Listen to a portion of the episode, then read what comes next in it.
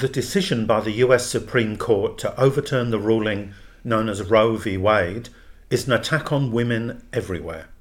It enables US states to ban abortion or restrict access to it severely, condemning millions of American women to expensive and difficult travel to have a procedure or to unwanted motherhood. It won't prevent abortions, but it makes it much more likely that women will be forced into illegal and risky procedures. The court's decision is part of a concerted right wing attack on the rights won by struggle from the 1960s and 1970s onwards rights for women, rights for LGBTI plus people, for people of colour. Clarence Thomas, one of the Conservative majority on the Supreme Court, has flagged that he thinks the court should roll back gains such as equal marriage. And the judges have already overturned measures that aim to prevent electoral gerrymandering, thereby depriving black people of representation. The Roe v. Wade decision has been met with fury on the streets, with massive rallies around the US, around Australia, and elsewhere. And while the ruling only affects the US, it will shape debate here and around the world. I'm joined today by Judy McVey. Judy is a member of Solidarity and the author of the pamphlet Abortion The Fight That's Still to Be Won. And I'll put a link to the pamphlet in the podcast description. You're listening to The Sound of Solidarity, brought to you by Solidarity. We're a revolutionary socialist group in Australia, and if you'd like to find out more about us, our website is solidarity.net.au. I'm David Glanz, and I'm recording this episode on unceded Wurundjeri land in Naarm or Melbourne. So, welcome, Judy. Hi, thanks for having me. So, first up, can you step us through how things got this bad in the US? How did the court become anti abortion? Why has it ruled this way? And what will it mean for access to abortion in many states? Yeah, well, over the last 50 years, right wing leading people at all levels of society have seen it as a project that they wanted to achieve um, as soon as possible. It's taken them 50 years. They wanted to overturn Roe versus Wade. The reason they're doing this is, well, they do think that women should should not have the right to abortion. That um, the rights of the unborn, a fetus, are much more important than women. However, the most important reason is that they've been able to build a, a movement of right wing people who cohere around a whole range of different right wing ideas like racism, opposition to same sex marriage, or whatever. The one thing they all agree on is changing the composition of the Supreme Court to make it more conservative. And of course, the person who was prepared to do that, even though he, there's no way he, he used to be anti abortion or anything like that, President Trump was the one who changed the Supreme Court so that now there's um, a majority of um, anti women um, judges. And the, these judges are also eyeing off you know, other issues like same sex marriage or even the right to have contraception available. So they, they've been, they, they started organising um, as soon as Roe versus Wade um, was achieved. Previously, the Democratic Party and the, and the Republican Party were a mixture of pro choice and anti abortion groups across both parties. It wasn't. Now we see the Republican Party as is really the representative of the anti-abortion forces in, in the um, in the Congress now. That was achieved partly through the, these right-wing um, political activists, if you like, but alongside people like Ronald Reagan to actually change and conserve the Republican Party so that it would, well, you know, it would grow in size and, and influence, and now it, it's it's been able to to dominate in the, in the Congress alongside the Democratic Party and the Republican Party probably share the rule of, of America through the Congress um, between them and just swap around. But the Democrats have been become the leading force for the pro-choice movement and the Republicans for anti-choice. You mentioned Donald Trump. Uh, I remember during his four years in office, people would say, How can the Christian groups support him when he's so clearly a womanizing, you know, uh, immoral person. And of course, the answer always came back they would look the other way on all those issues, provided he stacked the Supreme Court. And that's exactly what he did. Mm. Now, in terms of Roe v. Wade, which has been around now for 50 years, what does it mean for women in America right now? How quickly um, and savagely has this court ruling impacted on women who are currently pregnant and want to uh, receive an abortion? Well, in some ways, there's been changes happening over the last 50 years in some of the states, particularly most right wing states like, like Texas have been tightening up on access to abortion because Roe v. Wade is a decision of the Supreme Court that was interpreted as giving women the right to make the decision themselves about abortion. It was to do with people having the right of privacy through a right they gain through the Constitution, the right to make these kind of decisions in the privacy of their own home without the state interfering. But the Supreme Court also said, okay, women can have this right to abortion, but it has to be balanced because, you know, some people think fetus has rights, some people think women need to have the um, advice of doctors or whatever. And this is the situation in most places around the world. Women may have the right to um, abortion almost unfettered in the first, say, 13, 14 weeks of their pregnancy.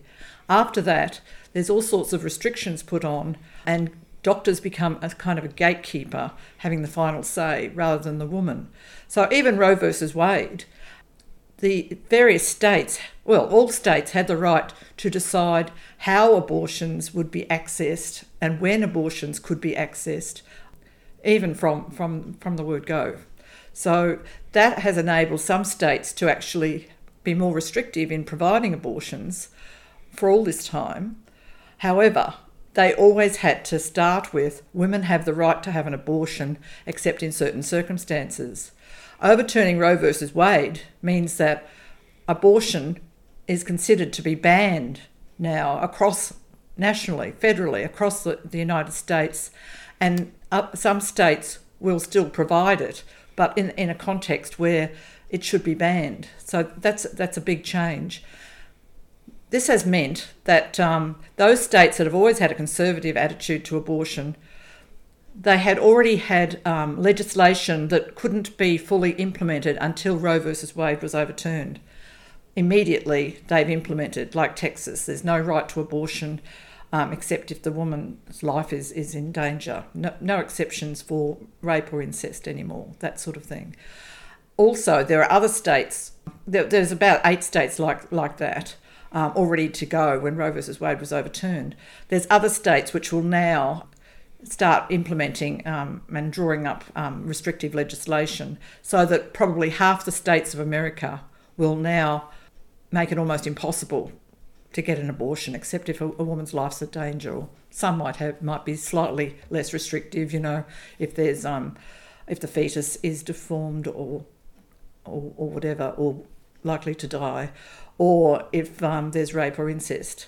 But you know, half of American states will will effectively be a no go area for, for abortion clinics. And, and that's my understanding of the latest decision that it doesn't technically ban abortion, but it removes what is essentially the federal right to abortion. And that means it's left to states, individual states. And so uh, we, we, there are already horrific stories coming out of abortion clinics closing while women are still queuing up outside, waiting for procedures. Others uh, being uh, coming under attack. A particularly horrible story in the media very recently about a 10 year old girl who was uh, pregnant. She came from Ohio. Ohio no longer offers abortion under even under those circumstances. She had to be taken across the state line into Indiana for a procedure at the age of 10. And Indiana is itself likely to ban abortion in the near future. So the options uh, for pregnant people who wish to terminate become fewer and fewer. Now, Joe Biden has deplored the court's decision, but can we expect any real action by him or the Democrats? And what is the US left saying generally? Yeah, well, the Democratic Party actually did try to implement legislation to, um, what's the word, negate what overturning Roe versus Wade would mean. However, while they got it through the House of Reps, where they have a majority, they couldn't get it through the Senate, where you, because of filibustering and various legal manifestations of anti democratic practice in the Senate, the Democrats couldn't get um, this bill through there. This has meant that um, there's no way of changing the law in, in America without a, a huge change um, in the composition of, of the Congress. You have to have a, a vote of 60% to 40 in the Senate to get any legislation through. You know, obviously, politicians could try to change that situation and fight to have a more democratic process. The Democrats have had opportunities to do that and have not taken it. What the Democrats are saying now is we've got new elections coming up, the midterm um, House of Reps election, where the whole of the House of Represent- Representatives is going to be uh, up for election, will take place in November. And uh, about a third of the Senate will, will be re elected in, in November. The message coming from political leaders in the Democratic Party is maintain your rage till the election and vote in Democrats. But because of the nature of the anti democratic system, it's unclear whether or not you'd be able to achieve anything that way anyway. The Democrats have, have had years um, to, to, to change the situation, to, to actually operate much more democratically themselves, and have not done that. Unfortunately, I think most of the left have not been campaigning for the last, you know, few decades until recently. So the Democrats have been seen as the main way forward. That's going to change. Straight away, with the, the threat to Roe versus Wade, people are mobilising. I sat in on a, on a meeting of socialists in America the other day, and it's quite clear there's widespread um, organisation. What they, they're saying, we've got to we've got we've got to set up new infrastructures so that we can actually help women um, travel, help women to get abortions when they need, help women with uh, abortion pills, whatever they need. But as well, we can't leave it to, to just those practical details. We have to have a political mobilisation on the streets. And as we saw, as soon as the, the decision was taken, thousands and thousands of, of people uh, across the US were out on the streets protesting anybody who can get pregnant is going to be affected by this, but also people fear that other other issues are going to be on the chopping block for, for the, this right wing Supreme Court. So let's look at the broader context. Why is it that the right, that, you know, if we could call it the Trump, the Trump type right, not just in the US but in Brazil, in Poland, and other countries, why are they so obsessed with controlling women's fertility? And of course, even in countries like Australia, where there are there is access to abortion, as you say, there are limitations. Why is this inc- why this incredibly complex and hostile legal environment for women simply to decide what happens with their bodies? Well, in some ways, it's complicated because there's a range of opinions on, on abortion. But as you say, the, the right um, are dedicated to um, restraining women's rights. That's part of their ideological makeup. It goes hand in hand with um, racism, the attempt to, to actually have more um, or un, more undemocratic structures in society in general. Well, just consider what happened under the Nazis. So the the right have been on on the ascendancy um, right in America under Trump and before, but also across Europe. Um, we've, we've seen countries like Hungary, but in particular Poland, where there's attempts to ban abortion. The political position of the right is that women's place is in the home. Kinder, Kirche, Küche was the Nazi slogan. You know, children, church, and kitchen. That's that's the role of women. So, this is because their idea is that women it is women's job to to look after children and not play an equal role in society. Now, why why is capitalism tolerating this? Um, capitalism itself has has a contradictory attitude to women's rights. capitalists would like to see more women in the workplace, would like to see women getting jobs um, because capitalism exploits workers. So the more workers who, who are in the workplace, the better for capitalism. But capitalism also refuses to pay for the upbringing of children to provide those workers for the workplaces. So I suppose the, the right side, the right wing side of capitalism is for controlling women's bodies, controlling women's lives, so that they pay, well, they, they provide unpaid labour and whatever's necessary to raise the next generation of, of workers for the for the workplaces and you know cannon fodder for the for the armies as well, I suppose. But the other side of capitalism is that um, if you're going to draw more women into the workforce, then you will need women to have certain rights to control their fertility and to decide for themselves how many children they're going to have. This is a contradictory position across the society, which has meant that abortion is treated not like the health procedure that it is, a simple, safe health procedure when done by trained people. It becomes a political football so that the, the extent to which uh, women have the right, uh, right to um, abortion and the extent to which women can control their bodies is a measure of the society um, in terms of how, how are women's rights treated um, across the society itself. As I said, capitalism has a contradictory position, but it is capitalism that, that has in, implemented the laws of a very powerful state machine which benefits the ideas and the practices of, of the right over the left. But from time to time, there will be the fight back that, that the left will will lead can actually change those laws and make uh, abortion uh, more accessible, depending on the political environment. So there's a, a battle between the right and left under capitalism at the moment.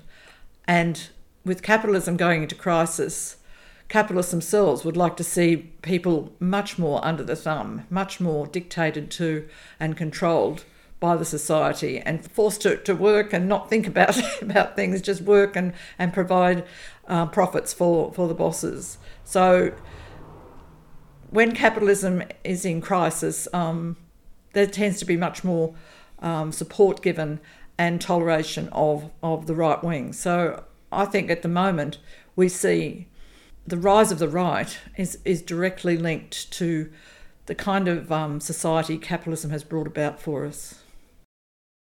And the, the right here, by and large, are not on the offensive against abortion rights, but they're trying to push us back in other ways. The culture wars, the ridicule of so called wokeness, uh, cancel culture. In all sorts of ways, they're trying to push back the, the gains of the left. And clearly, if we don't win those wars, if they win, uh, it will make it easier for them to launch fresh attacks on women's rights or equal marriage or whatever down the track. But before we turn to Australia, I just wanted to ask you more broadly about what do we as socialists say about the fight for the right to abortion? It's not just about defending the right, is it? It's about questions like access for poor women or women in remote and regional areas where there are few available clinics, sometimes none, where the nearest hospital might be Catholic and therefore won't carry out the procedure. What are the, the barriers, not just in Louisiana, but in regional Victoria, for instance? So, decriminalisation in Australia has been it's been partial it's meant that abortion is no longer a crime, so that doctors and and women are no longer threatened with jail sentences, which they were up until about 10 years ago. However, such legislation has got um, limitations because in various states around Australia, the period by which women do have the right to to request an abortion is different in different states. From Tasmania, um, you get six, the first 16 weeks, the woman can uh, um, request an abortion. After that, she needs the opinion of a gynecologist and a doctor to decide whether or not she should have an abortion. In Victoria, that period is 24 weeks. Why the difference? Now, that's really an unnecessary time limit. And that's illustrated by the fact that in the Australian Capital Territory, the ACT, where our capital Canberra is, abortion is regarded just as a health procedure. There are no restrictions like that. It's only, it only comes under the Health Act. So that's a question that has to be dealt with. Apart from that, even if abortion is fully legal, if hospitals won't provide uh, uh, abortions um, and you're relying on clinics, then that comes under the private health system. Medicare may give you some kind of um, support, some subsidy, but still you could be out of pocket hundreds of dollars to have an abortion. If you live in remote or even uh, regional, rural Australia, you'd have to travel to find a doctor who's prepared to do an abortion. We've had it. We've just gone through a, quite a major health crisis because of the pandemic, which has left our hospital system in tatters across Australia, particularly in remote and rural areas. Sometimes there's no doctor. But then there's a stigma about abortion. There's some doctors who don't want to be known as the abortion doctor in their area because there's all these questions about abortion. Yeah, abortion's still not talked about as a normal, everyday um, health procedure. It's something that, that is underground. So a lot of doctors don't want to be known as the abortion doctor, even if they agree that women should have the right to a doctor. So often there's no doctor for miles and miles, and women have to travel, still have to travel to, to cities to, to try and find an abortion. Now the Labor Party had recognised this at the you know before the last election, 2019, and they said that you know we should be providing abortion in public hospitals um, every public hospital should be open to providing abortions, and therefore it should be um, provided free of charge, free, safe abortion, and the woman should decide. And there should be some way of um, of negotiating between the states and, and the federal government to have legal abortion available the same across Australia. Now they dropped that they dropped that policy, unfortunately, um, for this recent election, and you know, I don't know what's going to happen, but there's a lot of pressure on them now to, to rethink what they're doing, I think. Because when you think about it, it's such a, a simple thing. Abortion is a very simple procedure, it's very safe. I mean, the person who does the abortion needs to be trained, but they don't need to even be a doctor. They could just, they could be a midwife or even nurses could actually do free, safe abortions. As well, there's now abortion um, pills which make abortion much more accessible in the first, 19, uh, first nine weeks. Now, so long as you're, you're able to get the pill in the first nine weeks, this should be a simple procedure. But often you have to you have to have a doctor guide you through that, that process in some cases, which is totally ridiculous. And you should be able to do it with telehealth, but there have been complications with that. So when you think about it, there should not be any problems um, accessing abortion. But it's not just the law, it's, it's the way the whole system's set up to prevent um, ready access. I mean, maybe there's other health procedures that we've got these problems now that we've got such problems in the health care system, but this should not happen. Now, the abolition of Roe v. Wade is purely an American thing, but as I indicated at the start of the episode, it's going to clearly uh, shape debate here. You were at a big angry rally defending abortion rights in Melbourne last weekend what were the messages coming from the speakers, but also from the women you spoke to there? Well, this, this rally was really an outpouring of anger. You could feel like, well, I myself felt like, you know, it's a long time coming. You know, this is pent up anger where it's not just what's happened in America, it's that we haven't talked about abortion in Australia. So a lot of people, like I said before, a lot of people had felt that, you know, okay, we've gone forward in, in Australia. We've got decriminalisation.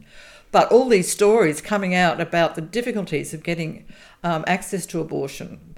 For instance, in Tasmania, it's very difficult to get an abortion in the hospitals there. Certainly not in the, the north of Tasmania can you get a, an abortion. Clinics can't operate there, it's too expensive to set up a clinic. Most women actually go to the mainland. Recently, the Tasmanian government has come out and said we are we are providing abortions for you, but I'd like to see what's really happening there because uh, women only have the right to request an abortion in the first 16 weeks anyway. Then there's all these restrictions. So, like, there's a lot of people are confused. People are.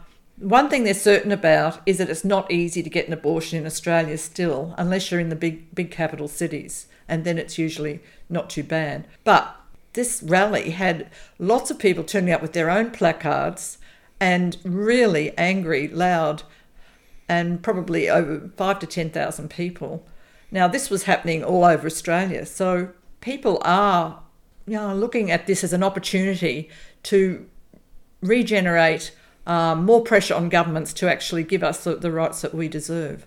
Particularly, more discussion about Western Australia. Western Australia hasn't even decriminalised. In Western Australia, if you're under 18, you still need your parents' consent, which is ridiculous. So there's lots to be done in Australia as well. Let's hope that um, something continues out of this. And there were obviously people of all ages at this rally, but it was very clear there were a very large number of young women who are very determined that things aren't going to go backwards, which mm. is obviously mm. a fantastic thing. Yeah, and it's not only people who I've been considering this a lot. I'm not likely to get pregnant anymore, but um, the abortion um, legislation the, the very fact that there is legislation, it's anti abortion, it, it's a restriction on, on women's right to control their own bodies, affects every woman and, if, you know, and trans and LGBTIQ people as well. I mean, why are these restrictions in this day and age levelled at our society? It, it's part of what says that women's main role in society is as um, child bearers, child raisers, carers, we're the ones who should be doing the caring at very low low rates of pay. You see the pandemic exposed that women dominate in those areas which are low paid caring jobs. So abortion legislation is like a reminder that you know it's set in law that you shouldn't have the right to control your your own body. That affects all of us. So I think you'll find that there's not just young women, but older women too, understand the the problems that that, that are faced by, by most women in Australia today. The union movement was at the rally. In fact, the Victorian Trades Hall Council organised a feeder march from Trades Hall, and unions have long played an important role in fighting for rights like abortion. Well, most unions, there are some terrible exceptions. So, can you tell us more about the role of unions in this struggle and why you think they play a particular part? Yes, well, when I was active in, in the 70s, when big campaigns to legalise abortions took place um, across Australia then, unions became allies of the women's movement. One of the reasons that unions took up the, the case for abortion rights then was because if you don't have the right to control your fertility, you don't have the same access to jobs. You know, you're more likely to be forced to stay at home and, and not have access to jobs. There was it, it coincided with women fighting for access to, you know, the right to work, to, the right to hold a job that, you know, because women weren't weren't welcome in construction industries or steel industry or whatever. These these movements across workplaces linked the right to abortion with the right right to work. So unions, women and men fought inside the union movement for for the unions to actually be part of of the the campaign for abortion rights here in Australia and also in Britain actually. And what can unions, what should unions be doing today? Well, the union movement was absolutely right to um, support the rally on the weekend and should be taking up the, the issue again as, as something that's central to their demands. Um, it should be part of enterprise bargaining agreements that women have the right to to um, access a, abortion. Well, I think they're, they're doing that to some extent in Victoria. So, if we if we can get the unions calling rallies as well as uh, you know as, uh, um, fighting for more rights in, in workplaces for women to have access these rights, then that affects more and more people across society. The union movement is still the, the largest mass movement um, across Australia with over 2 million members. So you can actually get the message out and you can fight um, the right wing ideas much more effectively if you've got unions on board. Unions can also bring m- much more social power than, than other areas because by fighting in workplaces, by perhaps even like I've seen some some um, workplaces on strike to fight for, for the right to for abortions and the right for, for women generally, using strike action, industrial action generally, to defend our rights is much more powerful than just um, um, having speaking out and, and having rallies. So the union movement can play a huge a huge role here. Now, traditionally, some people think that, that, that fighting for abortion rights, fighting for women's rights is just a women's issue. But actually, um, men are involved in this as well because we all gain from women women getting equal pay, women improving their their their fighting capacity at work. So men have a, a real interest in in supporting women's rights. Um, so the slogan came up at, at the feeder march, you know, abortion rights, workers' rights, fight for the right to free, safe abortion on, on demand. And men and women could easily all support that. Back when I was still in Britain at the end of the 70s, beginning of the 80s, there was an attack on abortion rights, and the feminist movement called national demonstrations in London. There were 20,000 people on them. They were very powerful, very angry. And then the union movement called a rally, and 80,000 people marched through London. Thousands upon thousands of working class women who hadn't necessarily heard the message from the feminist movement, but were mobilised along with their male counterparts because the union movement moved into action. So I think that's uh, crucial for the fights ahead. Now, in terms of the fights ahead, all our rights under capitalism have to be won in struggle. They're always temporary because the other side will try and drag them back. They're never perfect, as you've outlined. Even in Australia, the right to abortion is hedged around with all sorts of legal and practical limitations.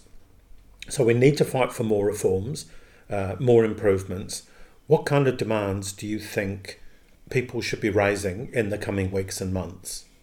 Okay, well, I think we could make a, you know start with um, some of the ideas that came up through the Labor Party's own policy, and also the Greens Party, that healthcare has to be freely available in Australia. We we need a, a proper healthcare system that provides abortions in hospitals subsidised by, by, by Medicare so that women know that the, the abortion is available.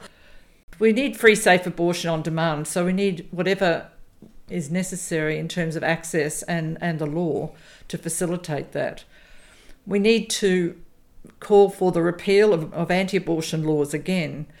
We need the, the, the system that they've got in the ACT, where abortion is just under the, the healthcare system rather than couched around with all sorts of, of limitations which come up because the right get to, to debate their, their points of view, their anti women ideas in, in Parliament. Of course, abortion is, is one issue amongst um, many in terms of, uh, of what is needed for women to have actual equal rights in society. Um, women still suffer a pay gap in Australia. It's ridiculous, but in the 70s we won the right to equal pay, but not the reality of equal pay. Isn't this one of, one of the reasons we see um, much more violence against women than against men, particularly in domestic violence situations? To raise the confidence of women to fight and defend their rights in, in our society and to go forward, we need to, to build structures that reflect the idea that women should have an equal role to play in our society. We need to be organised in our workplaces, on the streets, in our communities. Women can't afford to be driven back to the kitchen. Women won't be driven back to the kitchen so long as we organise and fight for abortion rights, childcare, equal wages, and an end to sexual harassment. This is the way to, to take on the right and it's also the way to take on the system that says women should remain unequal. And that's a great note to finish on. Thank you for your time, Judy, and uh, we'll see you at the next rally. Definitely. Thank you.